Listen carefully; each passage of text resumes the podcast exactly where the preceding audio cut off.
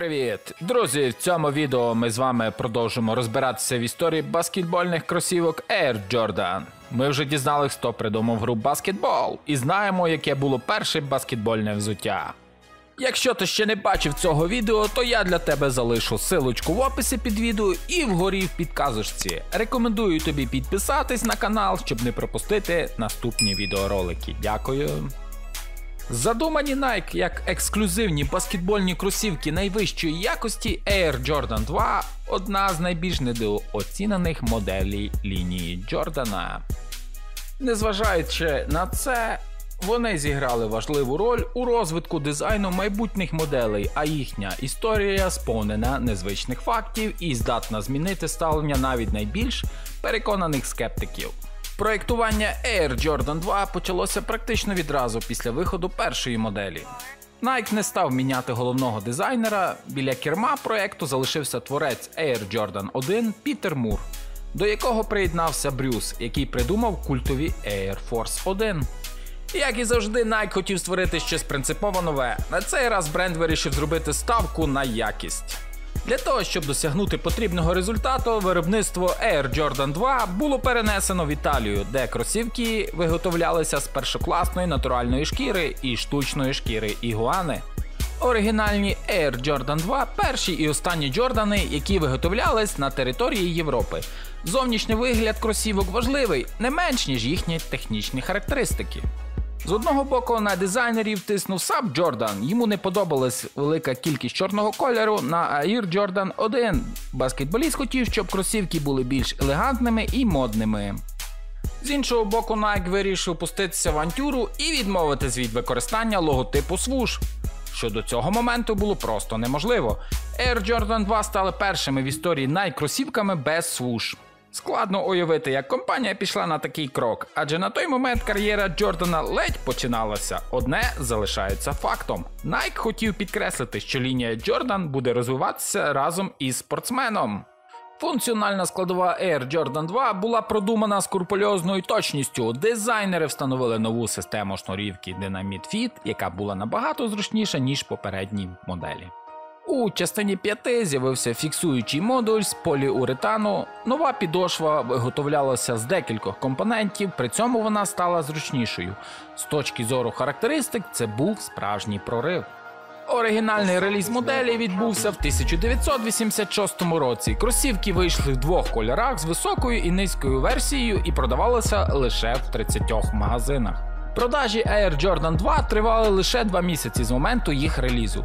У своїй другій іменній моделі Майкл Джордан вийшов на майданчик тільки 18 разів, за які встиг закінчити одну гру з рекордними 50 очками та повторити досягнення Чемберлена, набравши аж 3000 очок за сезон. У Air Jordan 2 його повітряність вперше переміг в дан контест в рамках уікенда всіх зірок НБА. В сучасності Air Jordan 2 залишилися такими ж, якими й задумали їх творці. За всю історію модель практично не змінювалась, хіба що виготовлялася з нових матеріалів. При цьому на базі моделі вийшла кілька релізів. Це колаборація з Eminem, кросівки Air Jordan 2 не повторили успіх дебютної моделі, але внесли вагомий вклад в майбутній розвиток лінії Jordan. Вони запустили механізм прогресу, який більше вже ніколи не зупинявся. А ми продовжуємо знайомитись з Jordan бренд і його досягненням на світовому Олімпі. Далі у нас легендарні кросівки, які по праву вважаються переломним моментом в історії Jordan. Ми говоримо про кросівки Air Jordan 3. Кажуть, кросівки Air Jordan 3 врятували Nike. Сьогодні це здається дивним, але був час, коли Майкл Джордан був близький до завершення співпраці з американським гігантом з Орегону. Майкл був незадоволений першими версіями кросівок Air Jordan 1 та Air Jordan 2. До того ж, в той час він отримав перелом кістки стопи і пропустив 64 матчі, за що міг звинувачувати кросівки. Ми почнемо з предісторії. У штаб-квартирі Nike в Бівертоні, Орегон, відбувалося щось дивне. Незрозуміла атмосфера витала в повітрі. Наближався наступний дедлайн, і ось ось повинні були пройти збори колегії. Проте мова зовсім не про це. Головний проєктувальник кросівок і креативний директор Пітер Мур зазвичай голосно слухав музику під час своєї роботи, проте в цей раз сидів у тиші.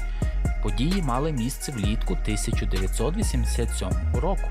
Тим часом давайте повернемося на кілька тижнів назад, коли Роб Страсер, віце-президент Nike, подав у відставку і перейшов до головного конкурента компанії Adidas.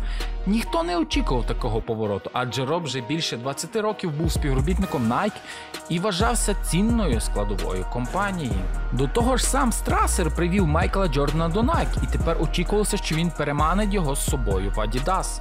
А ми повертаємось до раніше згаданого Пітера Мура, співавтора перших двох моделей, іменованих прізвищем Джордан. Схвильований всією цією ситуацією з Робом, він позвонив до 35-річного Тінкерна Хатфілда, передав йому проект і сказав: Зроби це сам.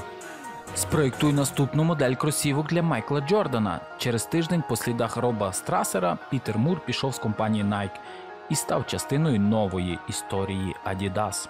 Все те, що відбувалося, могло схилити Майкла вчинити так само і піти під егіду трьох смужок в логотипі до бренду, який кликав його до себе ще до підписання контракту з Nike. На щастя, Nike в потрібний час і в потрібному місці з'явився Тінкер Хатфілд. Він був молодим проєктувальником кросівок, який працював в компанії Nike лише два роки. Ніколи до цього не працював над кросівками серії Air Jordan. Він був тим, у кого була свобода вибору в ідеях, рішеннях і підході до роботи. Він був тим, хто міг дати нове життя проекту Air Jordan. Варто сказати, що в той час ні президент американського гіганта Nike, ні сам Майкл Джордан не знали Хатвілда особисто. Знали лише те, що він працював під керівництвом Пітера Мура. Напруга сильно зростала, і всі розуміли, що від того, як будуть виглядати нові кросівки Air Jordan 3, залежить доля майбутньої співпраці Nike і баскетболіста Джордана. Тепер все було в руках Тінкера. Не гаючи ні хвилини часу, Хетфілд застрибнув у літак, щоб особисто зустрітися з його повітряністю і дізнатися, яка він людина у звичайному житті і що робить за межами баскетболу. Тінкер вважав, що проект повинен уособлювати самого баскетболіста. Для цього він запросив Майкла до тісної співпраці, що збереглося і в наступних версіях кросівок. Цей проєктувальник відрізнявся від інших. Він вмів слухати. З перших зустрічей з'ясувалося, що Майкл Джордан бажає носити більш низькі кросівки з меншою стабілізацією щиколотки і меншою вагою. Переглядаючи матеріали, що залишилися від Пітера Мура, Хатфілд натрапив на фотографію Джордана, котрий летить з м'ячем в руці з широко розставленими ногами. Ідея настільки йому сподобалась, що він вирішив перенести зображення на кросівки, створивши тим самим логотип Jumpman.